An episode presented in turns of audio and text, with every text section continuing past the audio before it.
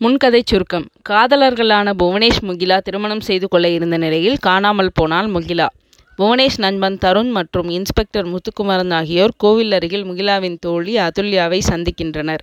அதுல்யாவிடம் விசாரிக்கும் போது முகிலா எப்போதும் லிட்டில் ஸ்டார் கால் டாக்ஸியை தான் பயன்படுத்துவார் என்ற தகவல் கிடைக்க அந்நிறுவனத்தை தொடர்பு கொண்டு விசாரித்தார் இன்ஸ்பெக்டர். மொபைல் ஃபோனின் மறுமுனையில் இருந்த அகிலனிடம் பேச்சை தொடர்ந்தார் inspector Muthukumaran. Akilan sir taxi இருக்கிற லொக்கேஷனை மறுபடியும் ஒரு தடவை சரி பார்த்து அதை ஸ்க்ரீன்ஷாட் எடுத்து என் வாட்ஸ்அப்க்கு உடனடியாக அனுப்பி வைக்கணும். அப்போ தான் அந்த இடத்த நான் துல்லியமாக அடையாளம் கண்டு அங்கே போய் சேர முடியும். எனக்கு புரியுது சார் இன்னும் ரெண்டு நிமிஷத்தில் உங்களுக்கு வாட்ஸ்அப் பண்ணிடுறேன். டிரைவர் மகுடபதியோட ஃபோட்டோவும் வேணும். அனுப்பிடுறேன் சார் பை டிரைவர் மகுடபதி ஆள் எப்படி? பரவாயில்ல சார் பதில் தெளிவாக இல்லையே கார் ஓட்டுவதில் திறமையானவர் மகுடபதி. ஆனால் கொஞ்சம் குறுகிய மனப்பான்மை உடையவர் முன்கோபம் அதிகம். டிரைவிங் பண்ணும்போது ரோட்டில் போகிற மற்ற வாகன ஓட்டிகள் போக்குவரத்து விதிகளை மீறிட்டால் வண்டியை நட்ரோட்டில் நிறுத்திட்டு சண்டைக்கு போயிடுவார். இப்போ கூட அவர் மேலே கோர்ட்டில் ரெண்டு அடிதடி வழக்கு இருக்குது மகுடபதிக்கு இதே ஊரா? இல்லை சார் திருநெல்வேலி. சரி இப்போதைக்கு இந்த விவரங்கள் போதும். நான் இப்போது அந்த ஜிபிஎஸ் பாயிண்ட்டுக்கு போயிட்டு ஃபோன் பண்ணுறேன் சார் மறுமுனையில் குர குரல் தயக்கமாக எழுப்பது. என்ன இப்போவாவது பிரச்சனை என்னான்னு சொல்லலாமே. அதையெல்லாம் மொபைல் ஃபோனில் சொல்லிகிட்டு இருக்க நேரம் இல்லை. இப்போ உடனடியாக களத்தில் இறங்க வேண்டிய கட்டாயம் என்று மொபைல் ஃபோன் இணைப்பை துண்டித்தார் முத்துக்குமரன். தனக்கு அருகில் நின்றிருந்த அதுல்யாவிடம் திரும்பி முகிலாவோட கல்யாணத்தை நீ பார்க்க வராமல் இருந்திருந்தா உன் மூலமாக இந்த லிட்டில் ஸ்டார் கால் டாக்ஸி பற்றிய விவரங்கள் எனக்கு கிடைச்சிருக்க வாய்ப்பில்லை. நீ சரியான நேரத்தில் தகவல் சொன்னதுக்கு நன்றி. அதுல்யாவின் விழிகள் நீர் நிரம்பி பளபளத்தது. சார் முகிலாவுக்கு எதுவும் ஆகியிருக்காதே. கவலைப்படாமல் நீ வீட்டுக்கு போமா அடுத்த ஒரு மணி நேரத்துக்குள்ளே முகிலா உன் கூட பேசுவா என்ற முத்துக்குமரன் தருணையும் புவனேஷையும் ஏறிட்டு இனிமேல் வரக்கூடிய ஒவ்வொரு வினாடியும் நமக்கு முக்கியம். வாங்க ஜிபிஎஸ் பாயிண்ட்டுக்கு போவோம். போலீஸ் வேன் லாலி ரோப் சிக்னலை தொட்டபோது காலை ஐந்தரை மணி. நான்கு சாலைகள் கூடும் சிக்னலில் இருந்த மஞ்சள் விளக்குகள் சீராய் வாய்விட்டு ஒளிர்ந்து ஆனைக்கட்டியை நோக்கி வேகமாய் போகும் மூர்க்கத்தனமான லாரிகளை எச்சரித்து அனுப்பி கொண்டிருந்தன. சிக்னலுக்கு சற்று தள்ளியிருந்த உழவர் சந்தை சொற்ப அளவு ஜன நடமாட்டத்தோடு தெரிந்தது. மினி வேன்களிலிருந்து காய்கறிகளை இறக்கி கொண்டிருந்தனர். இன்ஸ்பெக்டர் முத்துக்குமரன் தன் மொபைல் ஃபோனில் வாட்ஸ்அப்பில் இருந்து ஜிபிஎஸ் பாயிண்ட்டை உள்வாங்கி டாக்ஸி நின்றுட்டுருக்க இடம் உழவர் சந்தைக்கு பக்கத்தில் பக்கத்து ரோடான குரு கோவிந்த் கோவிந்த் சிங் ரோடுன்னு ஜிபிஎஸ் காட்டுது. அந்த ரோடுக்கு போயிட வேண்டியதான் என தருண் மற்றும் புவனேஷிடம் கூறினார். குரு கோவிந்த் சிங் ரோடுக்குள் நுழைந்தது போலீஸ் வேன் ஆள் நடமாட்டம் சுத்தமாய் வறண்டு போயிருந்த அரை இருட்டான அந்த ரோடின் இடது பக்க ஓரமாய் ஒரு மரத்துக்கு கீழே மஞ்சள் நிற லிட்டில் ஸ்டார் டாக்ஸி நின்றிருந்தது. சத்தம் இல்லாமல் அதன் பின்னால் போய் நின்று இன்ஜின் சத்தத்தை நிறுத்தி கொண்டது போலீஸ் வேன் முத்துக்குமாரன் தருண் மற்றும் புவனேஷ் மூவரும் வேனிலிருந்து வெளியேறி மெதுவான குரலில் பேசியபடி நடந்தனர்.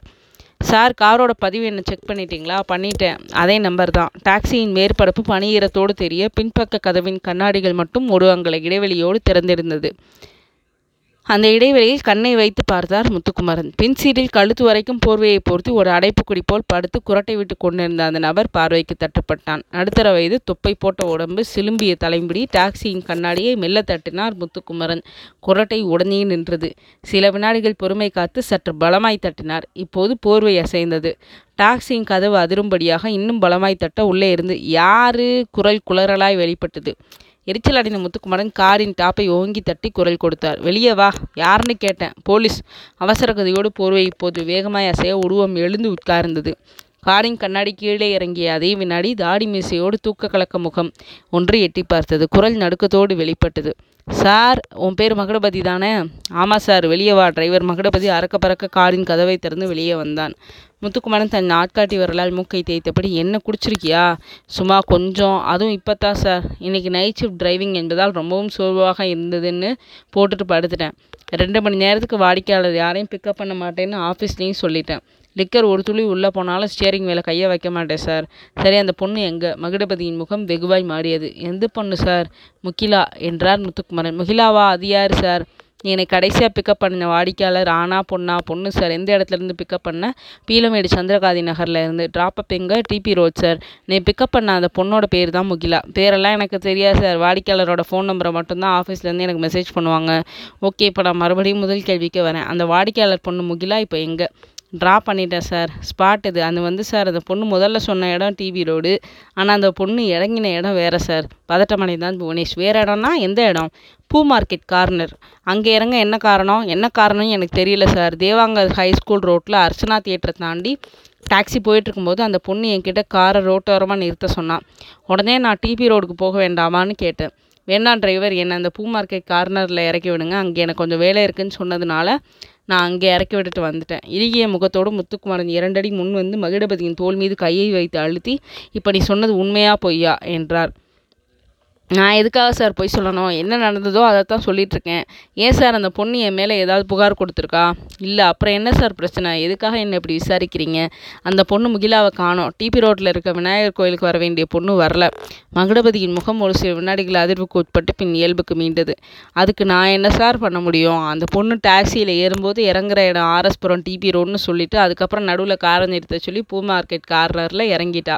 ஒரு வாடிக்கையாளர் எந்த இடத்துல இறங்க விருப்பப்படுறாரோ அந்த இடத்துல வர்றது தான் டாக்ஸி டிரைவரோட வேலை. அதைத்தான் நான் பண்ணியிருக்கேன். என் மேலே வீணாக சந்தேகப்படாதீங்க சார். சந்தேகப்படாமல் எப்படி இருக்க முடியும்? முகிலா அவன் டாக்ஸியில் தானே வந்திருக்கா? நியாயமான சந்தேகம்தான் சார். ஆனால் அந்த பொண்ணு காணாமல் போனதுக்கு நான் காரணம் கிடையாது. சரி நான் இப்போ கேட்குற கேள்விகளுக்கு மட்டும் கொஞ்சம் யோசிச்சு பதில சொல்லு. கேளுங்க சார். அந்த பெண் டாக்ஸியில் வரும்போது நார்மலாக இருந்தாளா? இல்லை சார் டாக்ஸியில் ஏறின நிமிஷத்துலேருந்து ஒரே பதற்றம் தான் பீலுமேட்லேருந்து அவினாசி ரோடு மேம்பாலம் வரைக்கும் ஃபோனில் பேசிகிட்டே வந்தா. என்ன பேசினாங்கிறத நோட் பண்ணியா? சார் நீங்கள் நம்பினாலும் நம்பலைனாலும் சரி அந்த பொண்ணு பேசுனதில் ஒரு வார்த்தை கூட என் காது நுனிக்கு வரல. காரணம் அந்த அளவுக்கு மொபைல் ஃபோனை காதோடு ஒட்ட வச்சு மெதுவாக பேசிட்டு வந்தா. ஒரு சமயம் அழுத மாதிரியும் இருந்தது. என்ன எதுன்னு நீ கேட்கலையா? சார் வாடிக்கையாளர்களுக்கு எவ்வளோ பிரச்சனைகள் இருக்கலாம். அது பர்சனலாகவும் இருக்கலாம். என்னோடய கொள்கை வாடிக்கையாளர்கிட்ட நானே எதுவும் பேச மாட்டேன். அவங்க ஏதாவது கேள்வி கேட்டால் பதில் சொல்லுவேன். அவ்வளவுதான். சரி உன் மொபைல் ஃபோனை கொடு. எதுக்கு சார்? சொன்னால் தான் தருவியா? ஒரு பேச்சுக்கு கேட்டேன். இந்தாங்க சார். தன் சட்டை பாக்கெட்டிலேருந்து மொபைல் ஃபோனை எடுத்து நீட்டிதான் மகிடபதி. அதை வாங்கிய முத்துக்குமரன் தருணிடம் கொடுத்தாலும் இந்த ஃபோனில் இருக்கிற ரீசன்ட் கால்ஸ் ஆப்ஷனுக்கு போய் incoming and outgoing calls note பண்ணுங்கள் தரன் ஃபோனை வாங்கி கொள்ள முத்துக்குமரன் மறுபடியும் மகிடபதியிடம் திரும்பி மிகிலாவுக்கு அப்புறம் வேறு யாராவது இந்த டாக்ஸியில் பயணம் செய்தாங்களா? இல்லை சார் அந்த பொண்ணை இறக்கி விட்டு நான் ஓய்வெடுக்க இங்கே வந்துட்டேன். இந்த டாக்ஸியை செக் பண்ணணும். சாவியை கொடு. மகுடபதி தயக்கத்தோடு சாவியை நீட்டிய அதை வாங்கிய முத்துக்குமரன் முதலில் டிக்கியை திறந்து பார்த்து டாக்ஸியின் பின் சீட்டுக்கு போய் சார்ந்தார். உள்ளே இருந்த காற்றில் மல்லிகைப்பூவின் வாசம் மிச்சரிந்தது. முந்நூற்றி அறுபது டிகிரி கோணத்தில் காருக்குள் சுழன்ற அவருடைய பார்வை பின் சீட்டுக்கு கீழே தாழ்ந்த போது ஒரு திடுக்கிடலுக்கு உட்பட்டு உறைந்தது.